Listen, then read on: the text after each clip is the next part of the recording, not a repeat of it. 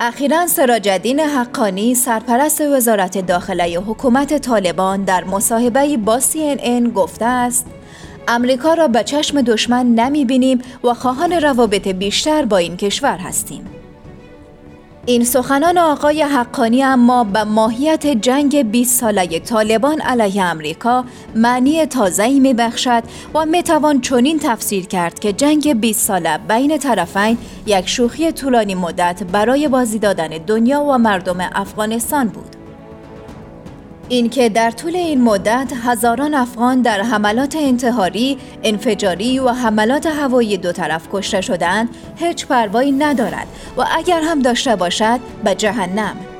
پرسش اما اینجا که چرا دشمن امریکا حالا سرود دوستی سر می دهد و دیگر خبری از ضد اسلامیت و اشغالگری نیست. مگر در 20 سال جنگ خونینی که هزاران نفر بگناه هم قربانی شدند دائیای طالبان همین نبود که افغانستان توسط امریکا اشغال شده و ما تا آخرین قطره خون علیه امریکا مبارزه می کنیم.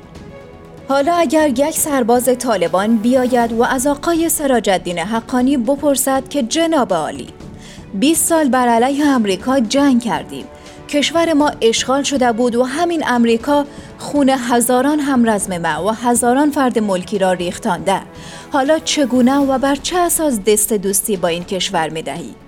پاسخ حقانی چه خواهد بود؟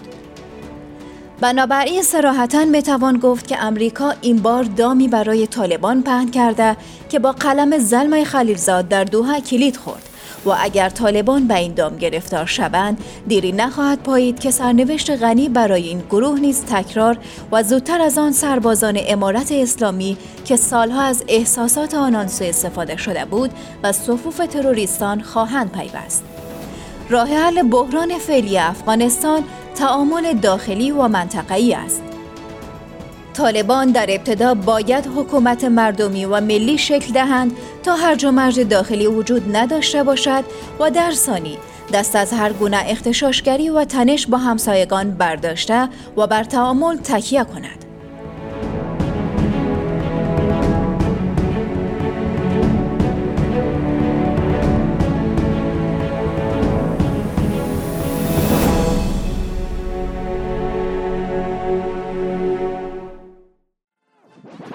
رادیو آرا.